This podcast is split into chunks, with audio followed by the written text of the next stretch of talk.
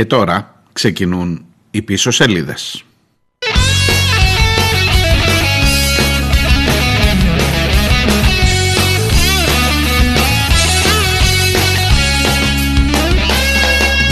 Fischia il vento e furia la bufera, scarpe rotte pur bisogna andare a conquistare la rossa primavera dove sorge il sol dell'avvenire. Γεια σας, γεια σας, καλώς ήρθατε. Ε, ξεκινώ ε, με μια σαφή νομίζω πολιτική τοποθέτηση τουλάχιστον ως προς την μουσική εδώ με την μπάντα Μπασότη.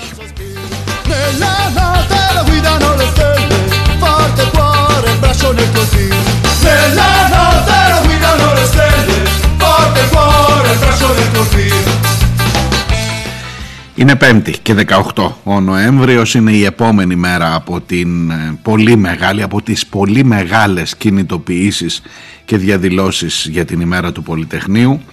Σε πείσμα όσων θέλουμε να ξεχάσουμε εγώ εκεί παραμένω κολλημένος. Έχω δεχτεί πολλά μηνύματα εχθές για την ε, εκπομπή.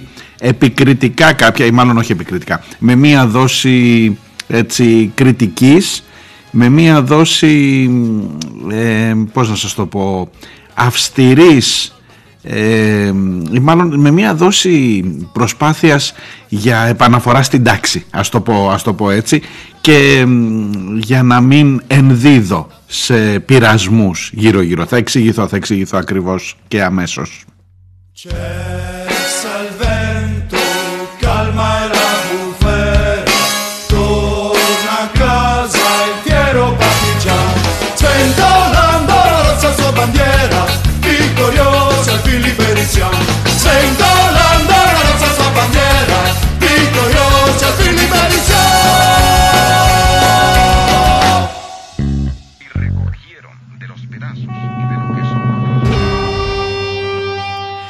Για καθίστε όμως πρώτα επειδή και η σημερινή εκπομπή γύρω από τη μνήμη θα τριγυρνά και γύρω από δύσκολα θέματα που είδαμε χθες με αφορμήτα του Πολυτεχνείου.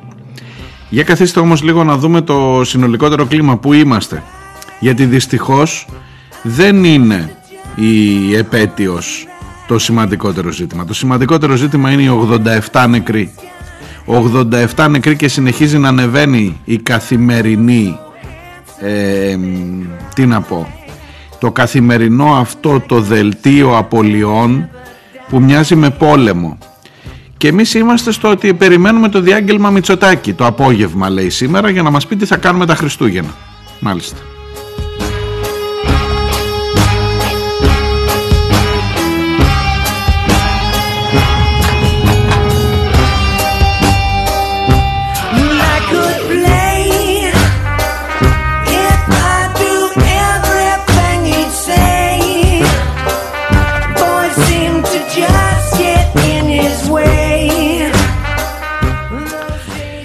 17.012 νεκροί από την αρχή της πανδημίας λόγω κορονοϊού σε αυτήν εδώ τη χώρα.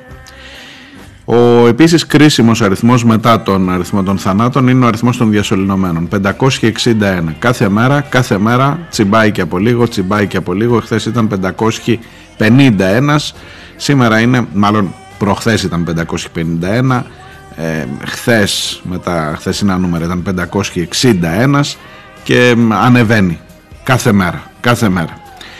Και όλο και μεγαλώνει η πίεση ε, στο σύστημα. Μέχρι το απόγευμα που θα βγει ο Μητσοτάκης, προφανώς, ε, σαν, σαν να βγει κανένα τελώνιο, έτσι όπως το ε, μέχρι το απόγευμα που θα έχουμε την ε, δήλωση Μητσοτάκη, το 11ο διάγγελμα μέσα στην πανδημία, θα έχουμε μάλλον και τα σημερινά νούμερα, που από ό,τι φαίνεται θα είναι πάλι αυξημένα.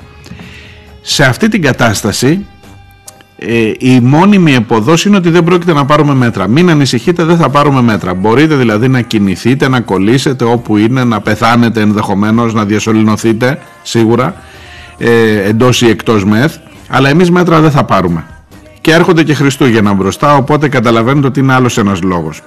Και από χθες κυκλοφορούν τα non-paper, το non-paper, το οποίο έχουμε και μια κακή τάση ρε παιδί μου να το παρουσιάζουμε δεν γράφεις όταν γράφεις στα, στα site που το έχουν όλοι μας είπανε παιδί μου από το Μαξίμου τι θα πει αύριο ο Πρωθυπουργός. Σας λέω για το χθεσινό επειδή είδα παντού Το τι θα πει, δεν υπάρχει καμία έκπληξη στο τι θα πει. Το μόνο θέμα είναι το πώς θα το πει.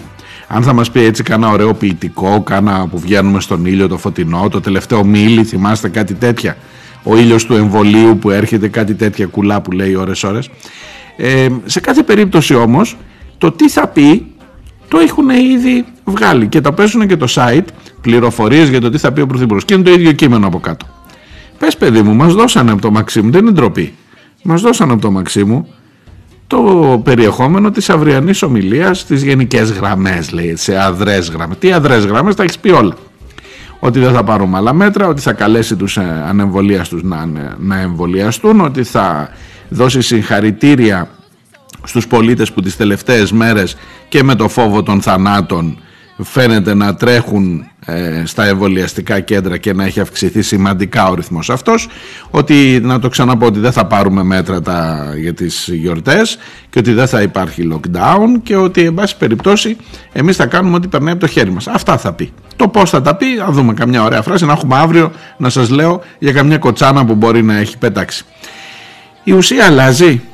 Δυστυχώς η ουσία δεν αλλάζει. Και σε ό,τι αφορά την κατάσταση που δημιουργείται έχω μία υποψία ότι τελικά θα φτάσουμε. Σας είπα θα πρέπει να απαντήσετε όλοι και εγώ και εσείς να απαντήσουμε όλοι. Χρειάζεται παιδί μου το lockdown. Ο άλλος λέει ότι δεν θα πάρει μέτρα. Χρειάζεται το lockdown. Φύγε από το που είσαι και τι κάνεις. Είσαι καταστηματάρχης που θα πρέπει να κλείσεις και άρα δεν θα δουλέψεις στις γιορτές άρα λες όχι lockdown είσαι έμπορος, είσαι ξέρω εγώ, δημόσιος υπάλληλος που μάλλον θα κάτσεις, θα παίρνεις ένα επιρρεσίλε, μπορεί να λες και περισσότερο ναι, μωρέ, ας κάνουμε να ξεκουραστούμε λίγο. Ε, φύγε όμως από το τι είσαι, φύγε από το τι είσαι και το πόσο σε συμφέρει ή δεν σε συμφέρει το lockdown. Μήπως όσο ανεβαίνουν τα νούμερα αυτά γίνεται όλο και πιο απαραίτητο. Δεν είναι καλό να συμφωνήσουμε σε αυτό. Ούτε εγώ θέλω lockdown. Κανείς δεν θέλει. Ποιος θέλει lockdown; Χρειάζεται. Δηλαδή άλλο το τι θέλω Δηλαδή, τι να σου πω τώρα, ρε παιδί μου, πρέπει να πας να κάνεις ε, ένεση. Ε, πρέπει να κάνεις, πρέπει να κάνεις. Σ' αρέσει να κάνεις ένεση, δεν κάνεις. Πώς να σου το πω, τόσο απλά είναι, τόσο απλά είναι τα πράγματα.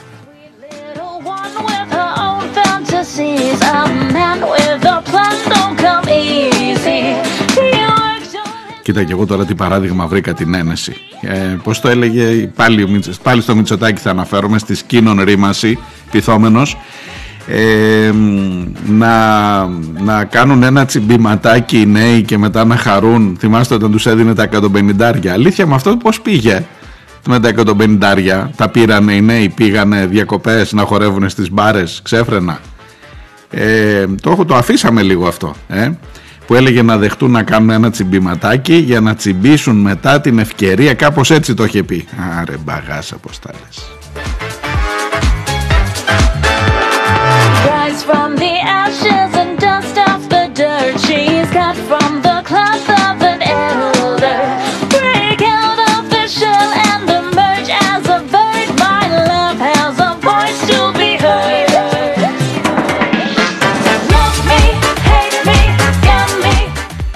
Εκείνο πάντως που φαίνεται για να σας δώσω και εγώ τις πληροφορίες αφού το πήραμε όλοι το non-paper από το Μαξίμου είναι ότι ενδεχομένως για τους ανεμβολίαστους τα πράγματα να σκληρύνουν και να υπάρχει ένα παράθυρο που να δείχνει προς τα εκεί και αυτό το ότι θα κάνουν ρεβεγιόν στο σπίτι, τι ωραία σχηματικά που το λες. Ναι, άλλη όρεξη δεν είχαν να πάνε, δεν ξέρω πού, τέλος πάντων, άσε τα, πού, με το ρεβεγιόν, το ρεβεγιόν είναι το πρόβλημά μας, καταλάβατε, πού θα κάνεις ρεβεγιόν είναι το πρόβλημα. Ε, σε κάθε περίπτωση υπάρχει μία πόρτα ανοιχτή, ορθά ανοιχτή, αν δεν μιλάμε για το ολικό lockdown κλπ. Για πολύ πιο αυστηρά μέτρα, δηλαδή ότι δεν θα μπορείς να βγεις από το σπίτι, ξέρω εγώ, αν ε, δεν έχεις κάνει το εμβόλιο. Ή δεν θα μπορείς να πας πουθενά, να κάτσεις, να αυτό καθόλου, τίποτα, ούτε με τεστ, ούτε με τίποτα. Απλά δεν σε δεχόμαστε. Ευχαριστούμε. Ε, καθίστε, καθίστε να δούμε πώς θα πάνε τα πράγματα, να δούμε σε πόσους, στους πόσους νεκρούς ε, αρχίζεις να το σκέφτεσαι λίγο πιο σοβαρά και να ζυγίζει προς την άλλη μεριά και όχι της οικονομίας αλλά προς τη υγεία στην πλευρά η ζυγαριά να γέρνει.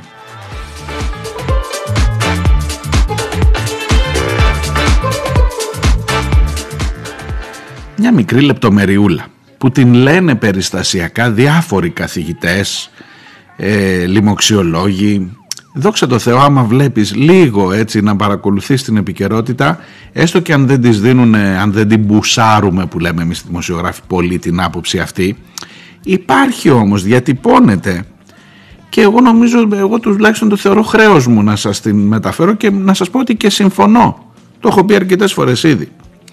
Καλά με τους ανεμβολίαστους. Με τους εμβολιασμένους. Μέχρι τουλάχιστον να κάνουμε την τρίτη δόση. Μήπως θα έπρεπε και σε αυτούς να παίρνεις κάποια μέτρα; Μήπως το ότι έκανα το εμβόλιο πριν από πέντε μήνες, το λέω θα μαλλιάσει η γλώσσα μου. Μήπως το ότι έκανα το εμβόλιο πριν από πέντε μήνες και σήμερα μπαίνω μέσα σε ένα κατάστημα οποιοδήποτε και λέω να ορίστε το μοστράρο το εμβόλιο, άλλοι το βάζουν και σε μπρελόκ, το έχετε δει που το κάνουν, υπάρχουν εταιρείες που σου φτιάχνουν σε μπρελόκ το QR code για να το δείχνεις να μην μπεδεύεσαι τώρα να ψάχνεις το κινητό. Ε, ότι δείχνω αυτό για κάτι που έκανα πριν από 5-6 μήνες και είμαστε όλα καλά δεν τρέχει τίποτα και ας ήμουνα εχθές σε επαφή με 18 κρούσματα κορονοϊού.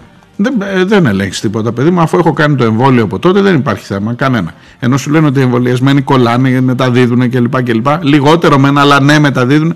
Μήπως θα έπρεπε για αυτούς τους άνθρωπου και για αυτούς, για τους εμβολιασμένους, να παίρνεις κάποια στοιχειώδη μέτρα; Μπα, ε. Μπα. Δεν βολεύει. Πού να τρέχεις τώρα, μωρέ;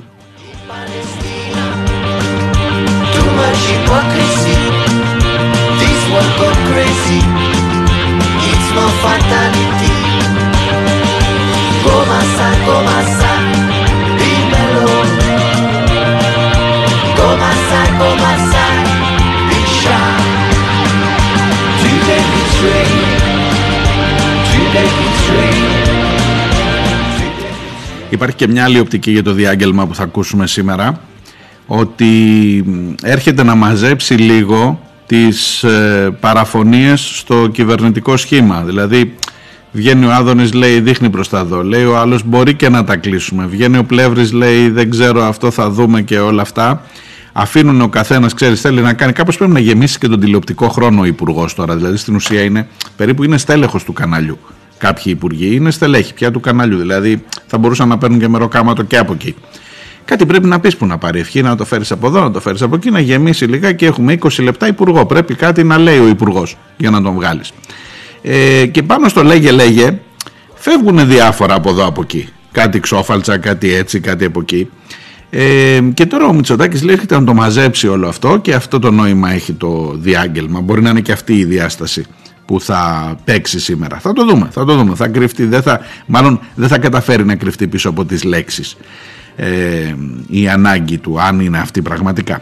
Δέκα διαγγέλματα μέχρι σήμερα και αυτό θα είναι το 11ο. Να είμαστε καλά, να τα χαιρόμαστε με τις υγείες μας.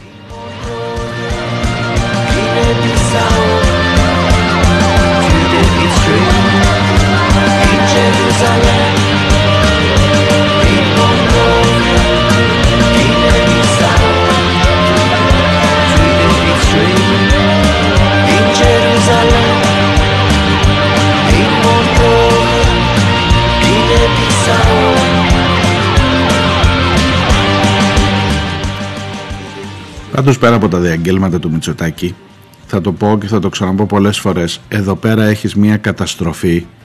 Το γεγονός ότι δεν είναι οι πάντες στα κάγκελα όταν κάθε μέρα έχεις κοντεύεις πια θα φτάσουμε λέει τον, μέχρι το τέλος Νοεμβρίου θα φτάνεις κοντά στους 100 νεκρούς κάθε μέρα. Καταλαβαίνετε τι σημαίνουν 100 νεκροί κάθε μέρα.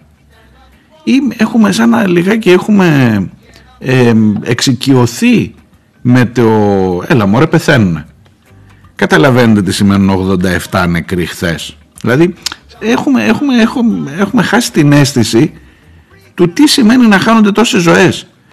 Ναι ξανά θα το πω. Θα το πω ότι αν ήταν αυτή η κατάσταση με άλλη κυβέρνηση με την κυβέρνηση ΣΥΡΙΖΑ θα ήταν, θυμάστε την περίοδο που από τη γρήπη είχαμε πολύ αυξημένο αριθμό θανάτων; Το τι γινόταν τότε, το τι γράφανε οι εφημερίδες κάθε μέρα καταστροφή, κατα... τώρα δεν είναι καταστροφή, τώρα είναι... Ε, τι να κάνουμε τώρα καταλαβαίνετε ότι ε, ίσως δεν γινόταν αλλιώς, ήταν γραφτό της μοίρας τους.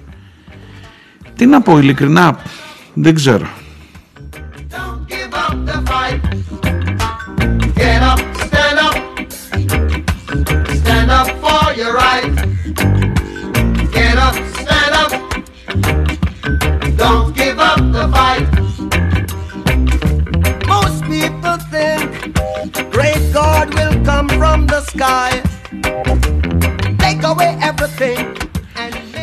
μάλλον όχι να σου πω κάτι. Δεν μπορεί να το τελειώνεις τώρα. Τι να πω, δεν ξέρω. Ξέρω, φυσικά και ξέρω τι να πω. Ότι εδώ υπάρχουν τεράστιες ευθύνες. Ακόμα και αν βάλεις μέσα στο παιχνίδι την υπαρκτή ευθύνη του καθενός που δεν θέλει να πάει να εμβολιαστεί των ανεμβολίαστων, των ψεκασμένων, των, των, των όλων αυτών, δεν θα ξεκινήσουμε από εκεί την κουβέντα. Ξανά τα ίδια. Ξανά τα ίδια. Η ευθύνη θα ξεκινάει ακόμα και για τον ανεμβολίαστο. Την ευθύνη την έχει η κυβέρνηση, η πολιτεία. Ότι δεν τον έπεισες. Και δεν μπορεί να είσαι μία από τις χώρες που έχει τα μεγαλύτερα ποσοστά ανεμβολίαστων. Είμαστε Βαλκάνια λέει ο Άδωνης. Και μου πήγε στο ITV και λέει το, το σύστημα τώρα των μέσων ενημέρωσης της λίστας Πέτσα Λέει διθυραμβικά ήταν τα σχόλια στο Twitter των τηλεθεατών του ITV που πήγε στη Βρετανία και τον θέλουν αυτόν για πρωθυπουργό. Ε, να πάρει. Καταρχάς θα μου πεις, όχι δεν αμφισβητώ ότι ήταν λέει ο πρωθυπουργός που τον ακούγαμε και καταλαβαίναμε τι έλεγε. Κοίταξε, αν έχεις να συγκριθείς με τον Τζόνσον, καταλαβαίνω κι εγώ ότι μπορεί να είναι οι συγκρίσεις υπέρ σου. Δηλαδή, δες το λίγο έτσι, δες το λίγο έτσι. Σε κάθε περίπτωση όμως την ευθύνη που έχεις για την κατάσταση που έχει διαμορφωθεί στη χώρα σου με τον, γρηγορ, με τον πιο ε, γρηγορότερα με τον πιο γρήγορα αυξανόμενο ρυθμό θανάτων σε σχέση με όλη την υπόλοιπη Ευρώπη το τελευταίο διάστημα. Με ένα από τα μικρότερα ποσοστά εμβολιασμού σε όλη την Ευρώπη στην συγκεκριμένη χώρα και με την κατάσταση αυτή που διαμορφώνεται χωρίς να έχεις ενισχύσει ουσιαστικά τις δομές υγείας έχεις μια τεράστια ευθύνη. Τι να τα κάνω τα διαγγέλματα που μου βγαίνεις κάθε τόσο και μου κάνεις διάγγελμα έχεις μια τεράστια ευθύνη είσαι εσύ ο πρώτος που πρέπει να πέσει η ευθύνη για αυτή την κατάσταση που έχει δημιουργηθεί. Για τους 17.012 νεκρούς που θρυνεί αυτή εδώ η χώρα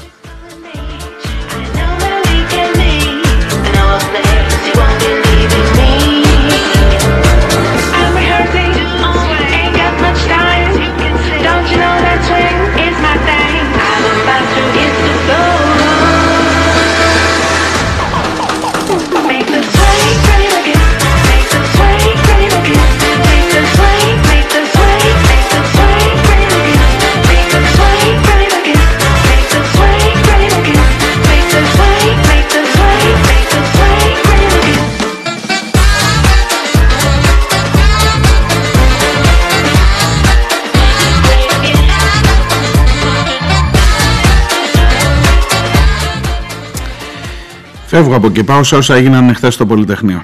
Και σε αυτό το ζήτημα της μνήμης που σας έλεγα. Σας είπα για τα σχόλια που ασκούν κριτική στο γεγονός ότι υπέπεσα σε, ένα, σε μια παγίδα, σε μια λούμπα που στείνει το σύστημα σε όλους μας. Δηλαδή, πήρα πολλά μηνύματα που μου λένε τώρα κάθεσαι και ασχολείσαι με τη σώτη και σας το έλεγα και από χθες. Ότι ε, το έχω στο πίσω μέρος του μυαλού μου. Κοιτάξτε να δείτε, ε, θα επικαλεστώ την ανθρώπινη φύση και τις αδυναμίες όλων μας. Ότι ρε παιδί μου άμα ένα πράγμα σου γυρίζει το μάτι ανάποδα όσο και να αναγνωρίζεις ότι είναι λάθος ε, δεν μπορείς, θα σκάσω. Θα σκά, δηλαδή θα μου πεις σκάσεις στο τέλος. Θα σκάσω, δεν μπορείς να μην το πεις. Δεν μπορείς.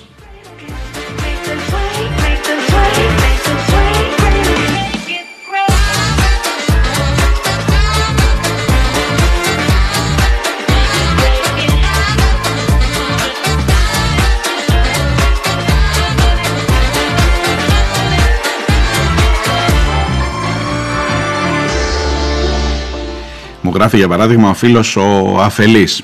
Ε, δεν ξέρω αν αξίζει τη σημερινή μέρα να ασχολούμαστε με τη ΣΟΤΗ, για τη χθεσινή μέρα δηλαδή, για το, τη 17 Νοέμβρη. Ξέρω ότι είναι επικίνδυνη, δεν ξέρω όμως αν με το να ασχολούμαστε μαζί της, της δίνουμε περισσότερο χώρο και χρόνο από όσο αξίζει να έχει.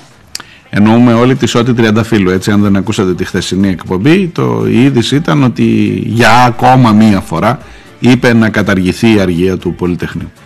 Ε, δεν ξέρω αν της αξίζει μια τέτοια μέρα να Ο συγκεκριμένος άνθρωπος δεν είναι καν στο επίπεδο του influencer. Περισσότερο ενδιαφέρεται να συζητηθεί αρνητικά από εμάς για να νιώσει ότι κάποιος ασχολείται μαζί του παρά ότι επηρεάζει πραγματικά την κοινή γνώμη. Τουλάχιστον μου λέει αυτή είναι η δική μου εντύπωση ο φίλος ο αφελής, καθόλου αφελής, το ξαναλέω πάντα και, και έχει και δίκιο. Έχει δίκιο, το ξέρω ότι έχει δίκιο. Τι να σου κάνω όμως που σου είπα, άμα σου στραβώσει ένα πράγμα.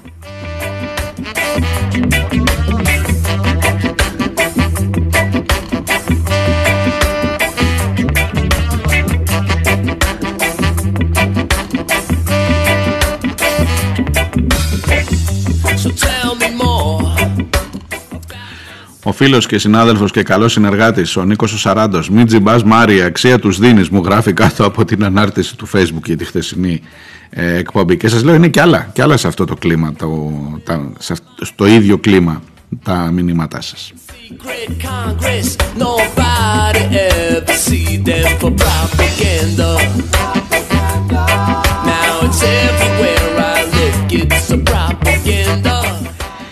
Για τη μνήμη πήρα ένα εξαιρετικό μήνυμα από την ε, Νάσια Χουρμουζιάδη, από τη Λέσβο. Η μνήμη μου λέει είναι ένα πολύ περίεργο πράγμα. Δεν υπάρχει κάπου εκεί έξω τακτοποιημένη να περιμένει να αποφασίσουμε εμείς αν θα ασχοληθούμε μαζί της ή θα της γυρίσουμε την πλάτη. Τη μνήμη την κατασκευάζουμε κάθε πρωί όταν διαλέγουμε συνειδητά ή ασυνείδητα στοιχεία του παρελθόντος επειδή τα έχουμε ανάγκη για να διαβούμε ή έστω απλώς να επιβιώσουμε τη μέρα που έρχεται. Καλά κάνει λοιπόν η Σότη και θυμάται τους καμένους κάδους και όχι την είσοδο του τάγκ. Αυτά έχει ανάγκη για να πορεύεται. Το πρόβλημα είναι εμείς οι άλλοι τι ακριβώς θυμόμαστε και τι ανακαλύπτουμε κάθε χρόνο για να μην πω κάθε μέρα πίσω από την τραγική κραυγή αδέλφια μας στρατιώτες αφού σκουπίσουμε τελετουργικά το οφειλόμενο δάκρυ. Αν μείνουμε μόνο σε αυτός και εγγραφώντας μια εύπεπτη ιστορία καλών και κακών και λαϊκής αντίστασης, καήκαμε. Μέχρι και ο Μεϊμαράκης, μου γράφει, ως πρόεδρος της Βουλής, είχε βγάλει σχετικό δακρύβρεχτο και ηρωικό λόγο για το Πολυτεχνείο. Αλλά η ρημάδα η μνήμη του Πολυτεχνείου έχει πολλά υπόγειες διαπραγματεύσεις ανάμεσα στους αντιστασιακούς και τις οργανώσεις της. Έναν λαό αδιάφορο ή έστω φοβισμένο στη μεγάλη του πλειονότητα. Την ξεφτύλα της μετέπειτα εξαργύρωσης των αγωνιστικών περγαμηνών, λέγε με Μαρία κτλ. κτλ. Και όλα αυτά μπορεί να μην γράφουν ωραία σε μία επέτειο, αλλά είναι πολύ πιο χρήσιμα για να φτιάξουμε το αύριο. Η μνήμη αν δεν σου καίει την ψυχή και όχι τους κάδους, αν δεν βγαίνει από μέσα και όχι από τους δεκάρικους λόγους των επαιτίων, αν δεν κοιτάει στο αδυσόπιτο αύριο και όχι σε ένα καλοπισμένο χθες, είναι χαϊμαλή για το λαιμό και όχι όπλο. Εγώ λοιπόν την αργία του Πολυτεχνείου την έχω ανάγκη ως εκπαιδευτικός επειδή δεν έχω μάθημα, αλλά ως πολιτικών έχω την ανάγκη μιας πορείας κόντρα στις αργίες και τις διευθετήσεις της κυκλοφορίας με έναν κόσμο που θα ξέρει τι σκατά εννοεί με το φωνιάδες των λαών Αμερικάνοι για να μην πιάσω το ψωμί παιδεία ελευθερία. Με άλλα λόγια, με προβληματίζει πολύ αυτή η ρομαντική επίκληση στην μνήμη με εισαγωγικά, μου γράφει η Νάσια.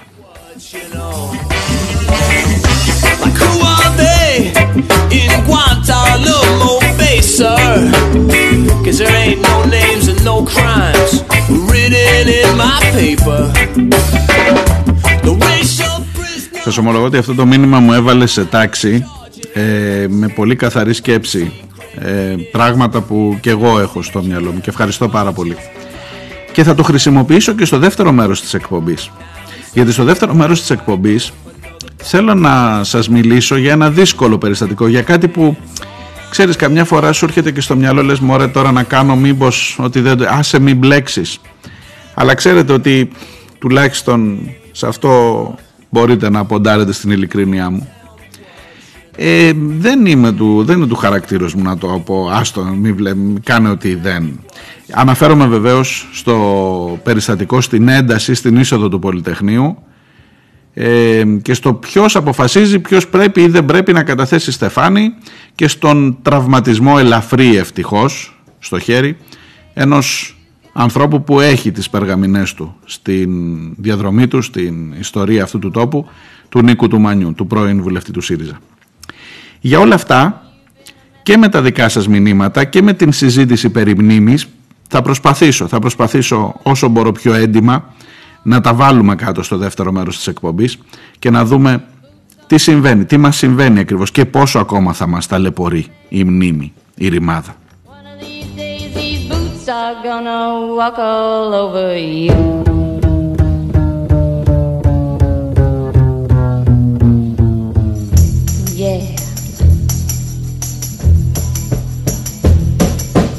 You keep lying when you ought to be truthing.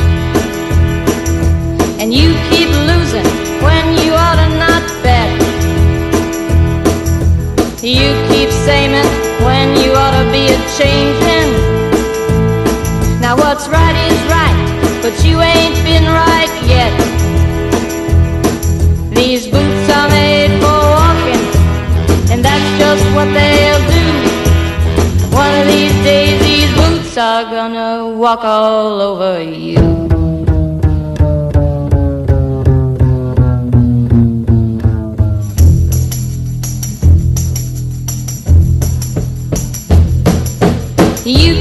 playing where you shouldn't be playing.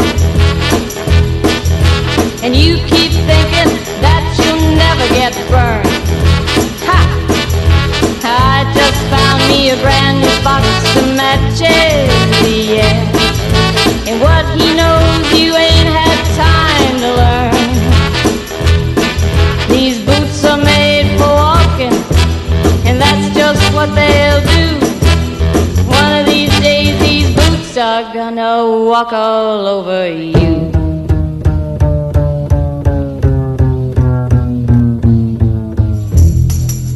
you ready, Boots? Start walking.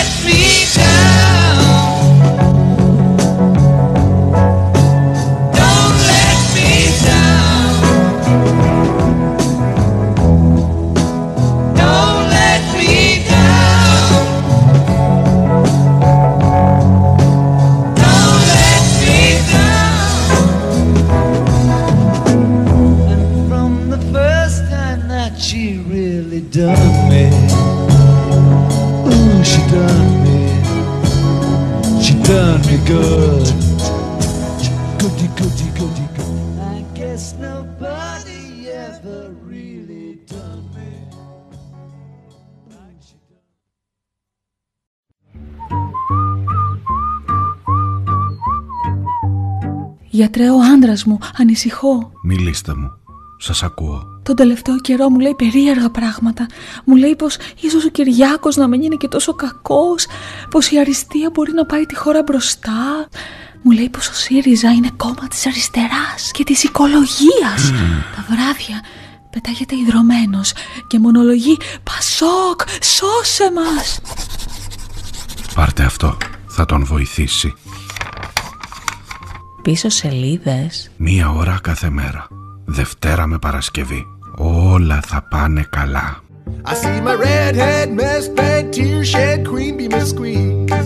Πίσω σελίδες.gr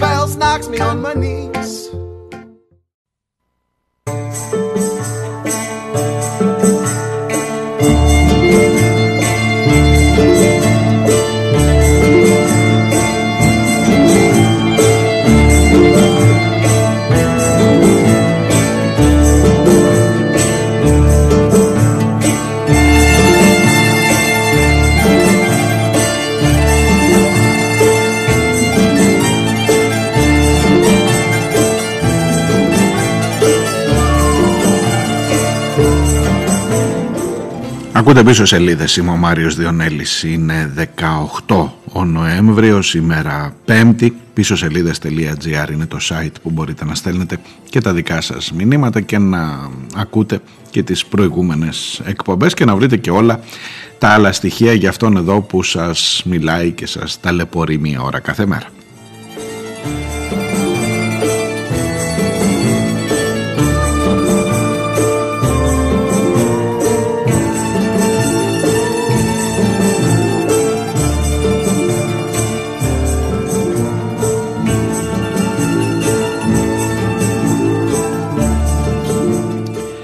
Περί μνήμης, λοιπόν η κουβέντα. Περί των περιστατικών στο Πολυτεχνείο και περί της ε, αυτονόητης μάλλον καταδίκης των επεισοδίων και της έντασης αυτής εκεί που κάποιος κρίνει κοιτάξτε να δείτε εγώ δεν θα, δεν θα μπω σε αυτή τη λογική. Ε, διαβάζω, διαβάζω πράγματα έτσι αντικρουόμενα για μισό λεπτό να τα πάρω από την αρχή να εξηγηθώ.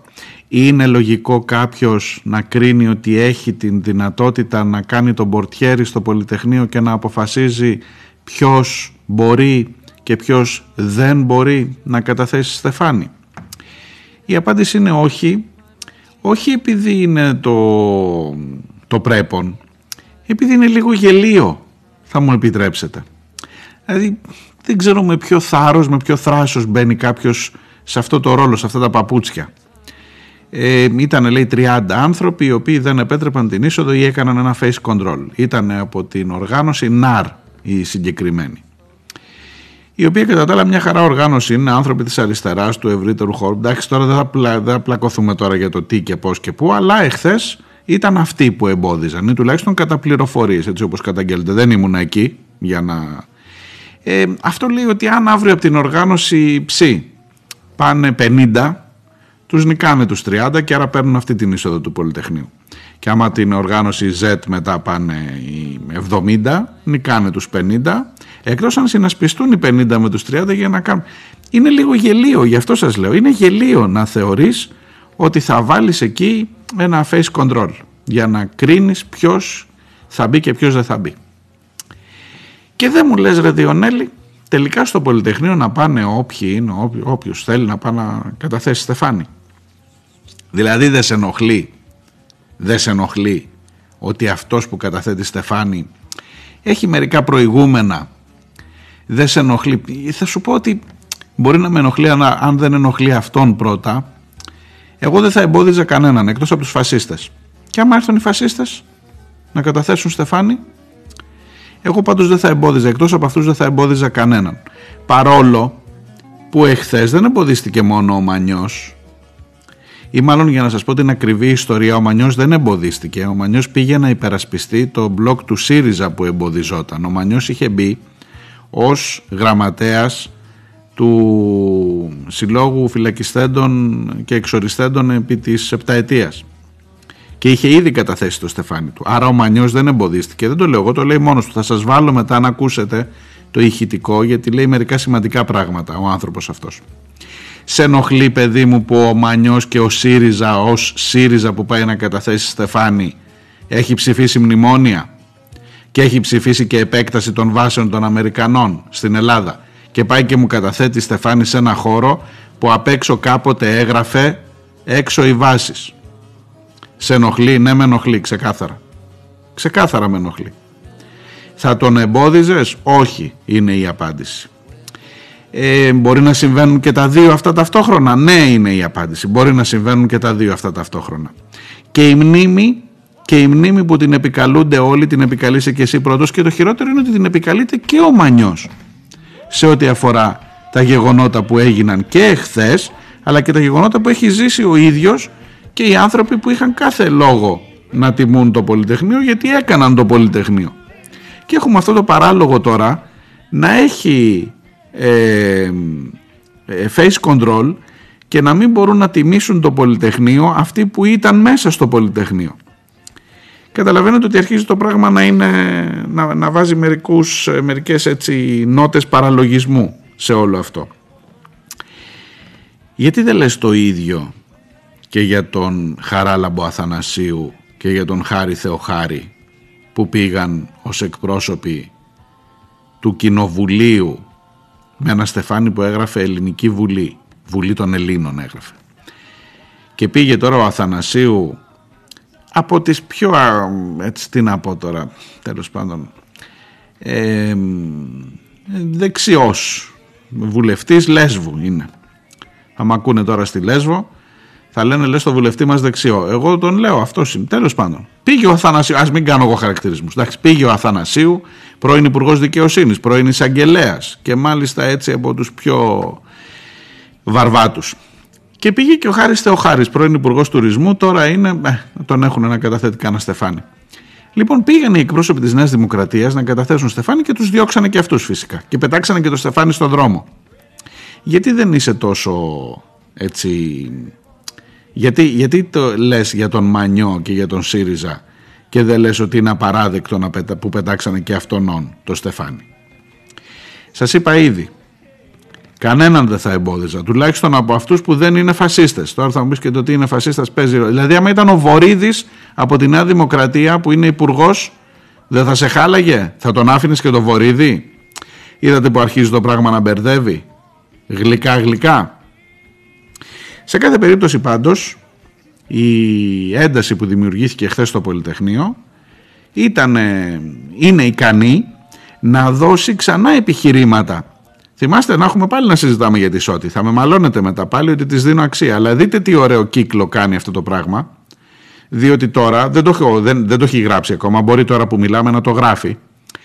Ε, το φαντάζομαι ρε παιδί μου ένα κείμενο να σου πω κάτι. Οι βλαμμένοι αριστεροί που πλακώνονται στην πόρτα του Πολυτεχνείου άντε καταργήστε το να πάει στο καλό να τελειώνουμε. Δηλαδή, τι, το, θα το δεις γραμμικά αν δεν το γράψεις ότι όλο και κάποιος θα βρεθεί να το γράψει.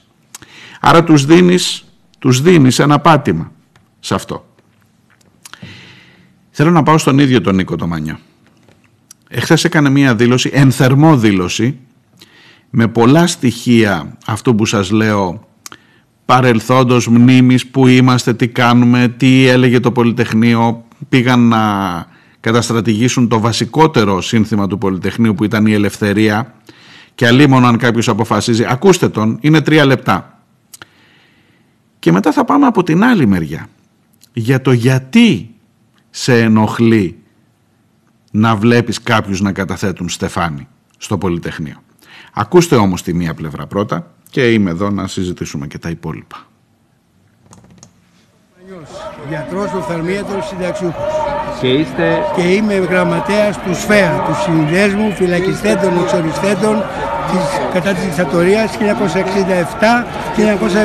1967-1973. Ψωμί, παιδεία, ελευθερία. Ελευθερία. Για το τρίτο πολεμήσατε πολύ. Σήμερα όμως σας τραυμάτισαν ελαφρά, βλέπουμε στο Ναι, αλλά να μην το χέρι πούμε σας. δράμα. Σήμερα προσπάθησαν να αθετήσουν το βασικό σύνθημα του Πολυτεχνείου που είναι η ελευθερία ορισμένοι που νομίζουν ή θεωρούν τους εαυτούς τους ότι είναι κομμουνιστές επαναστάτες. Εγώ το λέω απερίφραστα. Αυτές οι νοοτροπίες είναι ο φασισμός του αύριο. Αλίμονος στους νέους αν καταλήξουν ότι αυτοί θα αποφασίζουν ποιος θα μιλάει και ποιος δεν θα μιλάει. Δεν μπορεί να πει καλή σε μια ιδιότητα που τη δίνεις στον εαυτό σου, δίνω εγώ στον εαυτό μου μια ιδιότητα, ότι είμαι κομμουνιστής. Μάλιστα. Άρα αυτός δεν θα μιλάει, αυτός θα χαμογελάει και όλος θα χορεύει. Αυτό είναι ο φασισμός. Κακώς δι, λοιπόν ε, απαγόρευσαν την είσοδο σήμερα σε κάποια ε, άτομα. Έγινε μια προσπάθεια να απαγορευτεί η είσοδος στο γραμματέα, νομίζω, δεν ξέρω ποιος είχαν έρθει, από το ΣΥΡΙΖΑ. Με ποιο λογική, με πολιτικά κριτήρια. Δηλαδή ο ΣΥΡΙΖΑ κυβέρνηση, ο ΣΥΡΙΖΑ. Ωραία. Τότε να μην έχετε κανένας εδώ και να έρχονται μόνο αυτοί να κάθονται τρεις και ο κούκο μέχρι να τους φάνε οι κουκουβάγες. Περιγράψτε μας λίγο από τις στιγμές εκείνες ε, με το Πολυτεχνείο. Οι στιγμές του Πολυτεχνείου τώρα να τις περιγράψουμε, τις έχουμε δει στα φιλμ, τις έχουμε ζήσει. Ήταν θεαματικές, συγκινητικές, ήταν εικόνες έξαρσης. Τα παιδιά δεν φεύγανε πίσω από την πόρτα. Έπεσε η πόρτα και τραυμάτισε την Πέπη τη Ριγοπούλου. Τι να περιγράψεις αυτό το, από αυτό το φαινόμενο; Μια κοινωνική έκρηξη που πρέπει να παρακαλάμε να έχουμε μια τέτοια κάθε πέντε χρόνια. Κάθε πέντε χρόνια τουλάχιστον. Διότι ο φασισμός Καραδοκεί, κυριολεκτικά καραδοκεί. Τον βλέπουμε. Βγαίνει με άλλο πρόσωπο, με άλλη ταμπέλα. Δεν λέει Χρυσή Αυγή. Δεν ξέρω τι λέει. Βγαίνει και χτυπάει. Ποιους χτυπάει, τους νέους, τους μαθητές. Γιατί, γιατί αυτούς φοβάται. Εμάς μας θεωρεί πεθαμένους, ξοφημένους. Δεν έχει σημασία που εμείς δεν θεωρούμαστε ότι είμαστε πεθαμένοι. Έτσι νομίζουν. Από τους νέους βέβαια θα το βρουν. Οι νέοι είναι αυτοί που κάνουν τις εκρήξεις. Βλέπω έχετε συγκινηθεί όταν αναφερθήκατε σε, α, σε μια συμπολίτη σας. Ε, Στην Πέμπη Κυριγοπούλου. Δεν έφυγε. Αν θέλει να έρθει τώρα θα του λένε όχι. Γιατί είσαι στο κόμμα που δεν μας αρέσει. Αυτό είναι αθλειότητα. Τίτλο πολιτικό είναι φασισμός.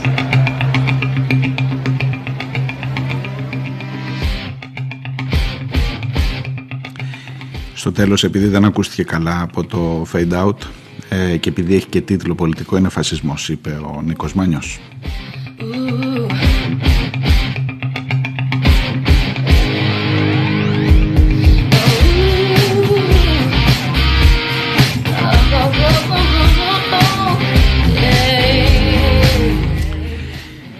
Λοιπόν, πάμε τώρα και από την άλλη.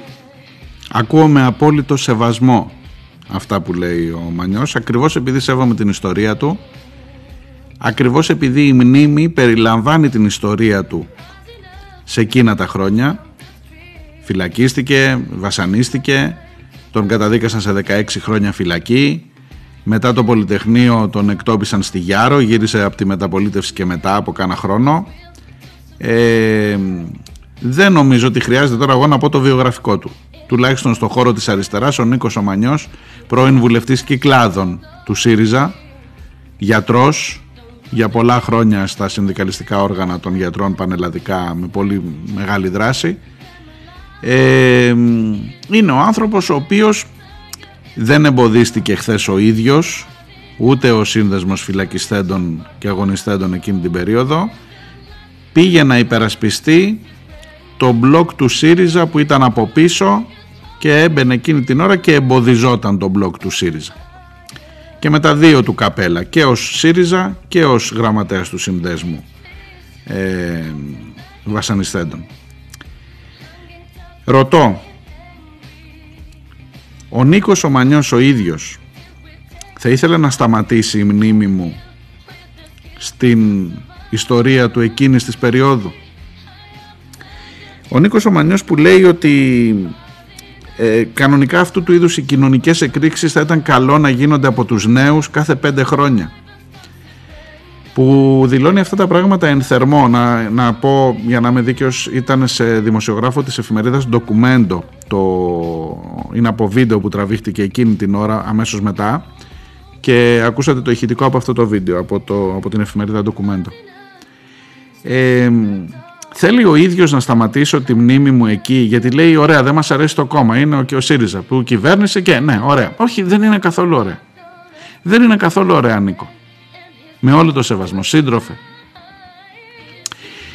Δεν μπορεί να μου λες να ξεχάσω, να μου λες ότι περιμένω τους νέους να είναι εξεγερμένοι και να ξεχάσουν ότι έχουν απέναντί τους σε κάθε περίπτωση μια κυβέρνηση. Η μία είναι καλύτερη από την άλλη κυβέρνηση, ναι ε, θέλεις να δούμε τι ψήφισαν, τι ψήφισε αυτή η κυβέρνηση, τι ψήφισες εσύ; Θέλεις να ξεχάσω ότι ψήφισες το τρίτο μνημόνιο; Και το δικό σου πόνεσε πιο πολύ γιατί εσύ ήσουν που θα το έσκιζε στο μνημόνιο και εσύ και ο ΣΥΡΙΖΑ.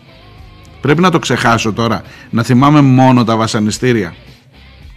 Πρέπει να ξεχάσω ότι συμφώνησε ο ΣΥΡΙΖΑ και οι βουλευτές του στην επέκταση των βάσεων και πας και καταθέτεις Στεφάνη σε ένα χώρο που κάποτε έγραφε έξω οι βάσεις.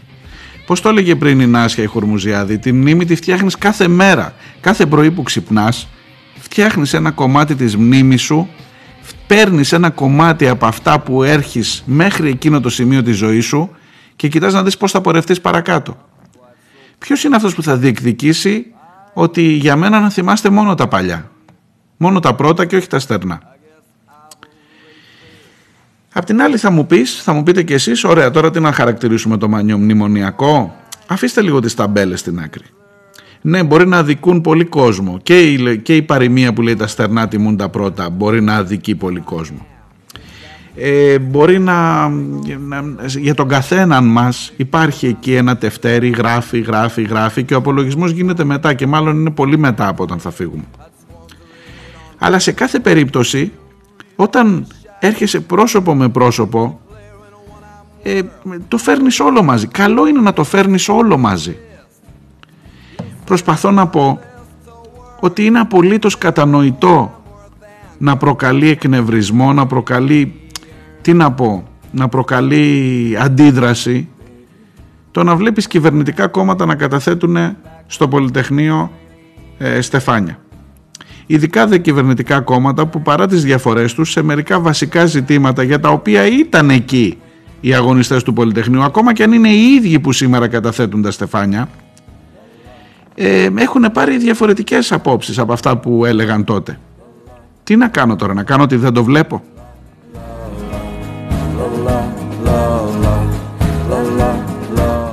Άρα επικροτείς το ότι πήγαν να τους εμποδίσουν. Σας είπα, δεν θα είχα μάλλον από, τι να πω, δεν ξέρω, από σεμνότητα, από, πείτε το όπως θέλετε. Δεν θα είχα το θάρρος να πάω να εμποδίσω κάποιον.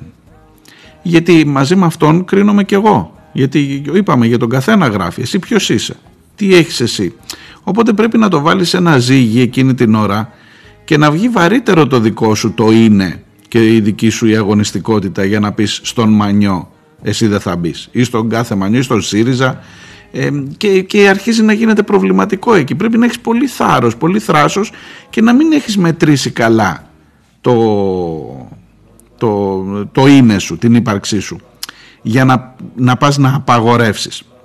Αλλά το να κρίνεις ότι εδώ με κοροϊδεύεις με το να μου καταθέτεις στεφάνια μπορείς να το κάνεις. Οπότε ναι μεν δεν θα εμπόδιζα αλλά σας λέω απολύτως ότι είναι κατανοητό πώς σας φαίνεται σε ανθρώπους, φίλοι εκεί έξω, αν είναι, με ακούτε, είμαι σίγουρος ότι ακούτε.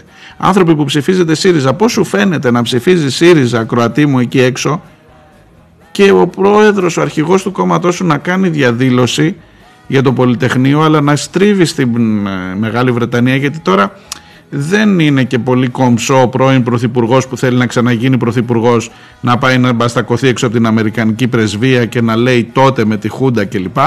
Την ώρα που ως πρωθυπουργός υπέγραψε την επέκταση των βάσεων, επέγραψε τις εξορίξεις με τις αμερικανικές εταιρείες, ε, πήγε στον Τραμπ και χαργεντιζόντανε. Ε, τι να σου πω τώρα ρε παιδί μου, σου φαίνεται καλός, δηλαδή ε, σου φαίνεται ότι αυτό είναι λογικό, σε καλύπτει. Τι να πω τώρα. Θα μου πεις τώρα και εσύ τα βάζεις όλα αυτά και τα, τα ε, συμβολοποιείς σε ένα στεφάνι που πήγαμε, το πήραμε, το πετάξαμε και άρα καθαρίσαμε. Όχι, σίγουρα ούτε και αυτό.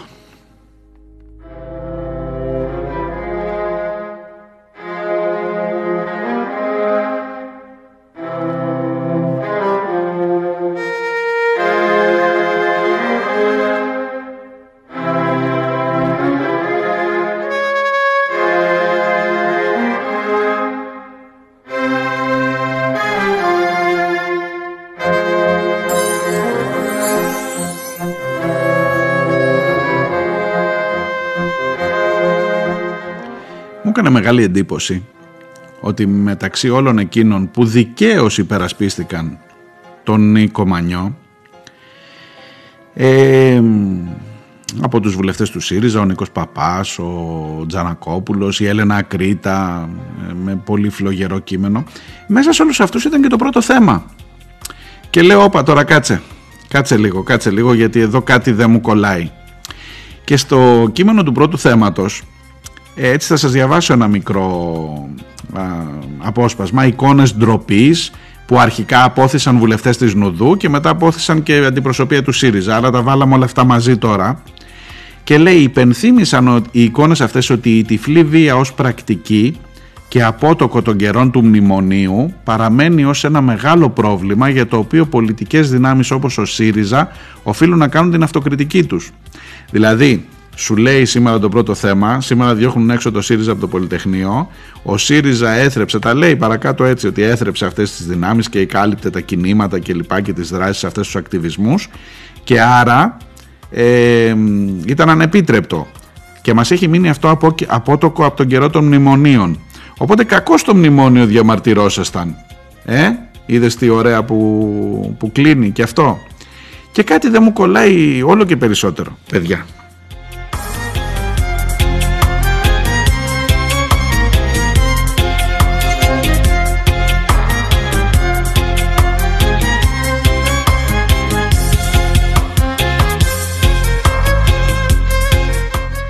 Τα όσα έγιναν λέει στις πλατείες το 11 ήταν ένα δείγμα, αλλά το κυριότερο που προέκυψε είναι ότι το φαινόμενο κατέστη διαχρονικό ακριβώς εξαιτίας αυτής της αντίληψης ότι αυτά είναι κινήματα κλπ. Ασφαλώς και ήταν κινήματα και το 11 και το 8 με το Γρηγορόπουλο και σταματήστε την πλάκα αυτή τώρα. Ε, και ξαφνικά οι χθεσινές εικόνες γίνονται όχημα στα χέρια εκείνων που είναι εναντίον των φοιτητικών κινητοποίησεων και του κάθε είδους, και της κάθε είδους κινητοποίησης γενικά. Να μην μιλάμε, να είμαστε ήσυχοι, φρόνιμοι.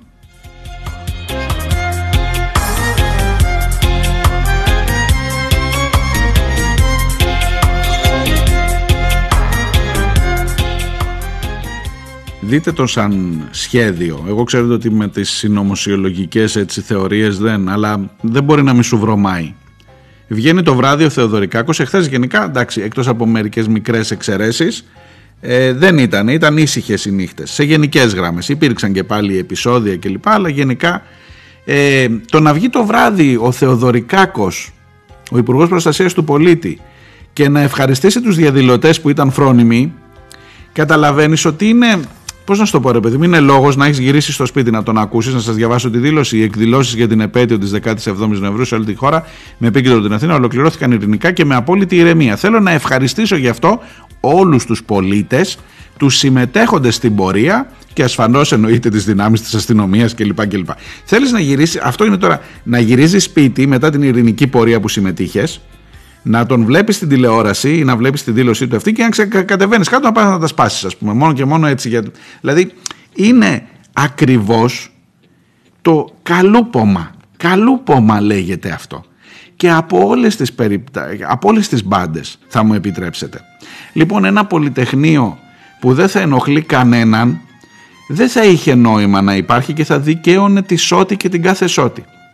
Ένα πολυτεχνείο που ξέρεις ότι κάνει τζιζ ακόμα και το μέχρι που θα περπατήσει ο αρχηγός και αν έχει τα κότσια να πάει στην Αμερικανική πρεσβεία που δεν τα έχει.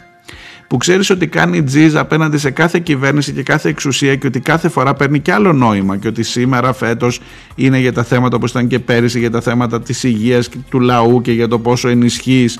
Σήμερα δεν είναι ψωμί παιδεία ελευθερία είναι και υγεία, είναι και άλλα γύρω από αυτή τη διαδήλωση και ότι παίρνει ένα νόημα. Ότι έχει το σταθερό της νόημα εναντίον των Αμερικανών που υποκίνησαν τη Χούντα στην Ελλάδα και που γενικώς από τότε δεν έχουν σταματήσει να υποκινούν πράγματα και στη γειτονιά μας την ευρύτερη και στη χώρα. Και ότι εδώ μου έρχεσαι να μου υπογράψεις επέκταση των βάσεων, αλλά μετά μου πας να μου καταθέσεις Στεφάνη στο Πολυτεχνείο και θέλεις και το Πολυτεχνείο να είναι φρόνιμο, αλλά λέει ο Μανιός, μακάρι να κάναμε μια τέτοια εξέγερση κάθε πέντε χρόνια. Κάτσε ρε κουμπάρε. Κάτσε ρε κουμπάρε. Δεν χωράνε όλα μαζί. Δεν χωράνε όλα μαζί. Δεν θα μας τρελάνε.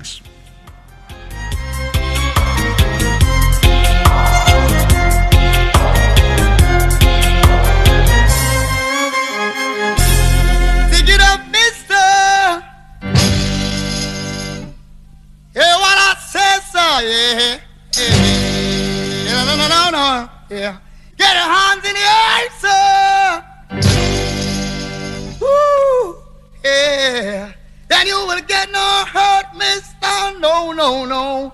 I said, yeah. I said, yeah. What they say. What they say.